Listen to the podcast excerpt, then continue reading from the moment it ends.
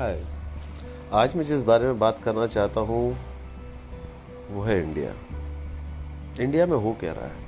एक तरफ कोरोना है, एक तरफ इंडिया चाइना की वॉर छिड़ने की बात हो रही है, एक तरफ राइट्स हो रहे हैं, एक तरफ तूफान आ रहे हैं। तो इतने सब को कैओस में सब पॉलिटिक्स कर रहे हैं, माइग्रेंट लेबर्स के ऊपर, चाइना के ऊपर, फ्रीडम ऑफ स्पीच को लेके। लॉकडाउन से अनलॉक हुआ, मगर क्या लोगों ने प्रोसीजर फॉलो किए? नहीं। लोग बस में दबा के दौड़ दौड़ के बिना सोशल डिस्टेंसिंग के दौड़े जा रहे हैं, लोग मरीन ड्राइव पे घूम रहे हैं। तो एक्चुअली इंडियंस, आप करना क्या चाह रहे हैं? क्या आपको पता है कि ये रिस्पॉन्सिबिलिटी क्या है हर चीज़ की?